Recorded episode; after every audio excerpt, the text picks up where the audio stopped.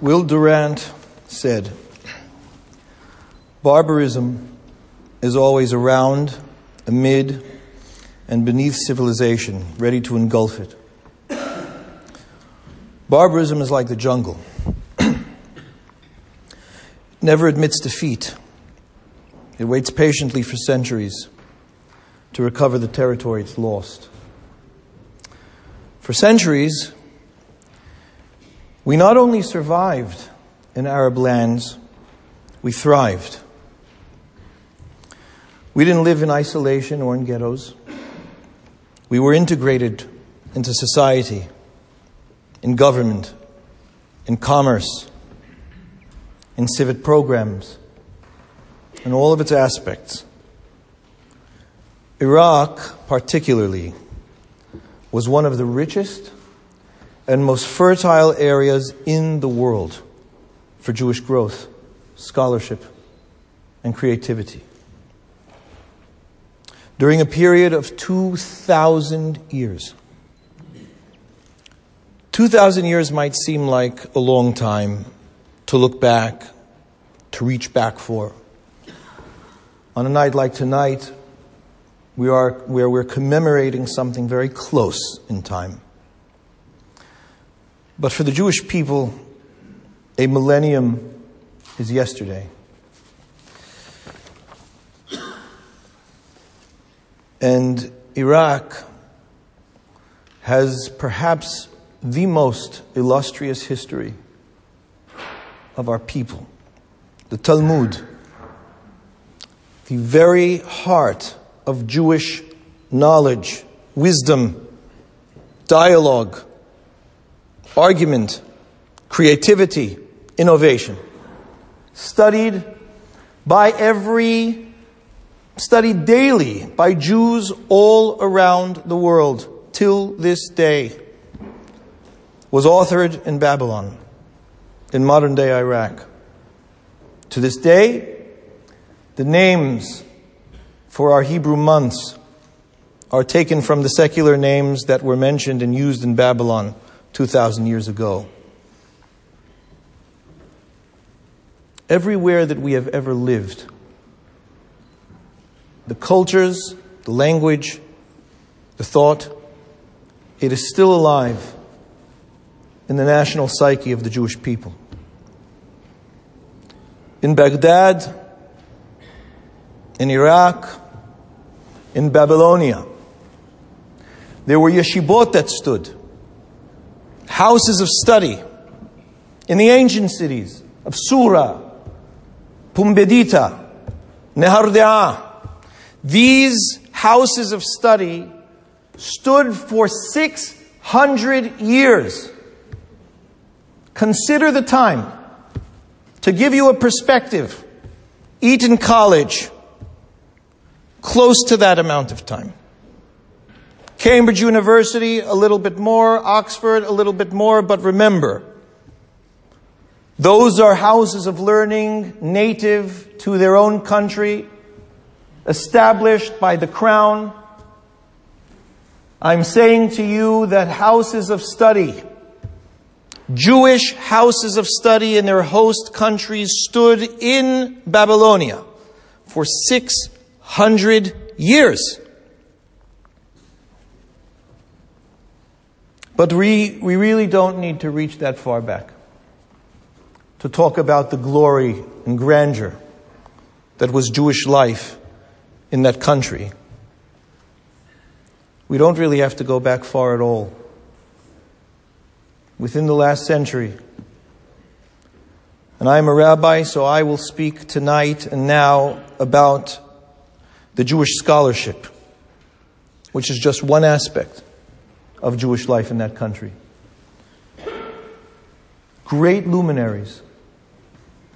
Some of the greatest in the Jewish world, like Hacham Sadka Hussein. You know Hacham Sadka Hussein? I'll tell you about him. There was a cholera virus that killed more than half of the population. Among them, the Hachamim of Baghdad. And so they sent the Jews of Baghdad sent word to the only other major center of Torah study in the Arab world, Halab, where my ancestors, my parents are from. And they asked for a hacham. They needed a hacham. And they said, We will send Hacham Sadka Hussein. Hacham Sadka, hearing this and accepting the position, said, I will need a year before I move.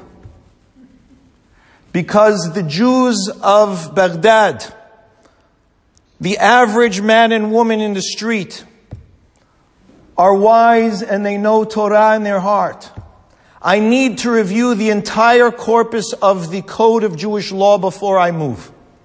What we call the Arbah al-Kesh Aruch. I need to review it before I move. Those are the Jews of Baghdad. Hacham Abdullah Somech, Hacham Elisha Dangur, Hacham Izra Dangur, and of course, Hacham Yosef Hayim, who we all know as the Ben Ish Hai, illuminated the world with their scholarship, guidance, wisdom, and leadership. Their great grandchildren, their great nephews and nieces sit amongst us here tonight of every single one of the Hachamim I just mentioned. They're here in England. They're here because after generations of prolific presence, something changed in Baghdad in Iraq. Their home turned on them, as did the other Jewish communities of the Arab world. Something changed in the East because the winds of the West were blowing consistently in that direction, and they brought with them the viruses. And those viruses were now hitting the Orient in full force. Things that began in the West more than two centuries earlier, which hit a height in the 19th century. In Germany. In Germany, it wasn't just that the Jews were worshiping the wrong God and the wrong religion. It was now that the Jews were the wrong nation. They were a foreign nation in Germany. And they were threatening.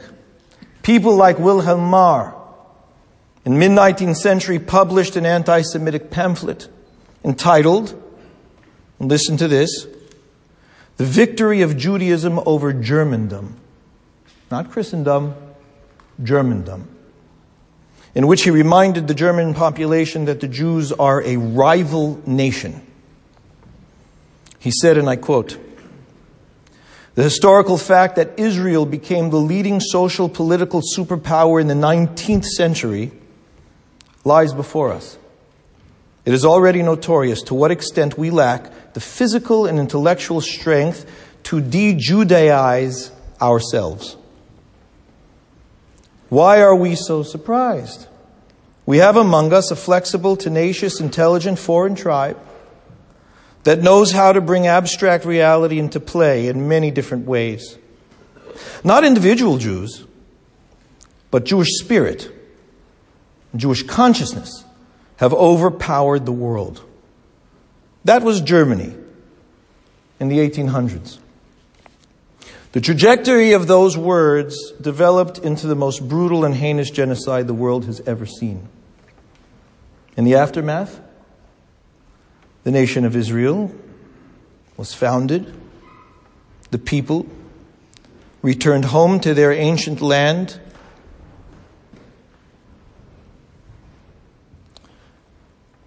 And that return awakened in the East the fear that fueled the virus of anti Semitism. Its lethal darkness now stretched over the Jewish citizens of the Arab world. Words that eerily echoed the ones spoken only 100 years before tore through the radio waves of Baghdad. This time it was the voice of Salah Umar al Ali, a high party official. He said, The Iraq of today shall no longer tolerate any traitor or spy. You orphan Israel, you Zionists, hear me. We will discover all of your dirty tricks. We will punish your agents. We will hang your spies, even if there are a thousand of you. This time, there was a prime minister of Israel.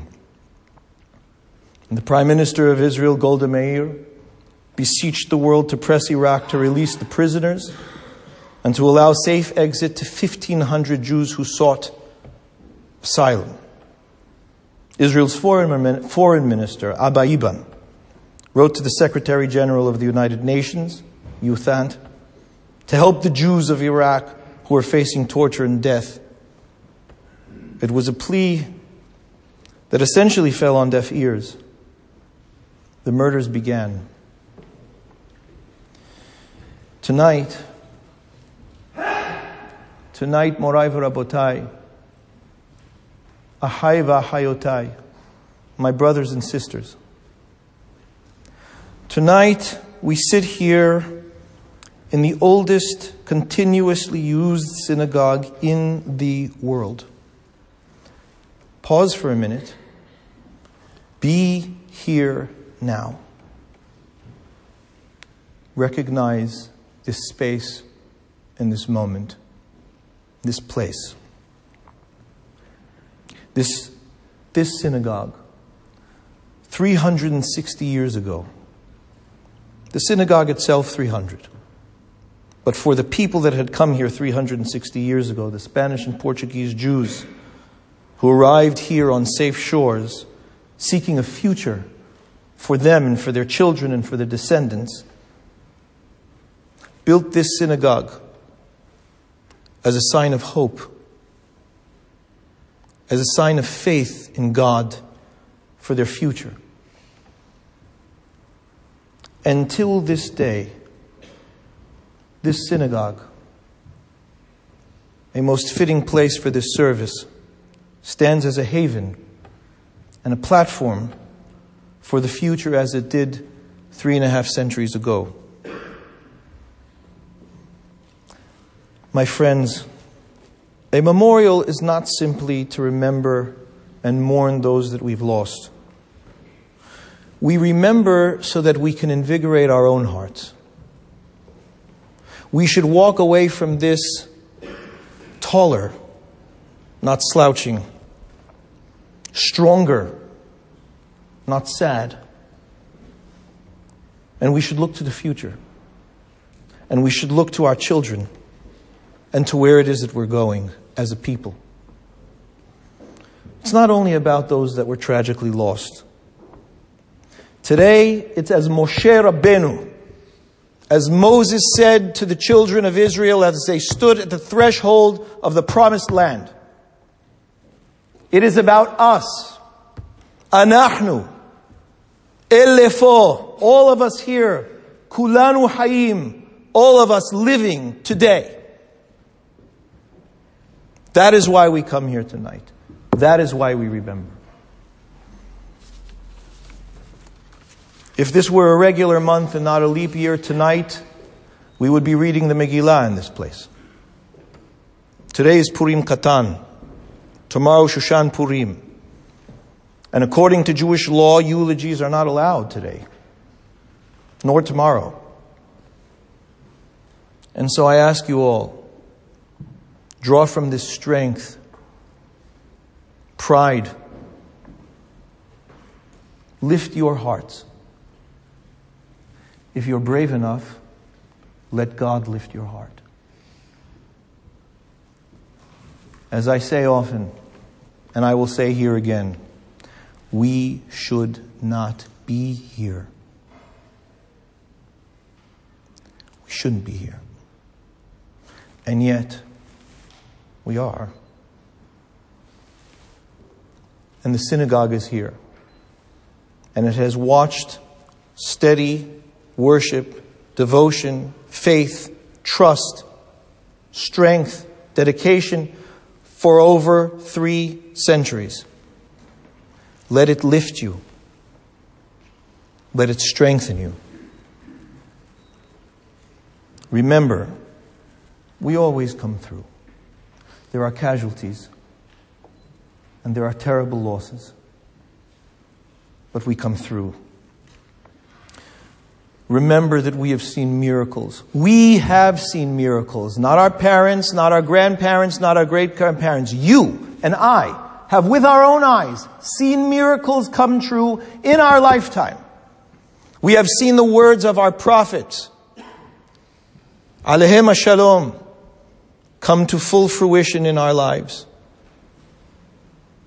Do not deny what your eyes see. As President Reagan once said, don't be afraid to see what you see. Let our hearts be filled with courage and hope. And may we go, grow and prosper. Am Israel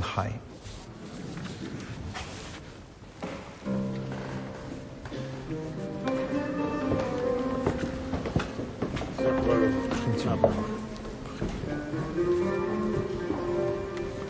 近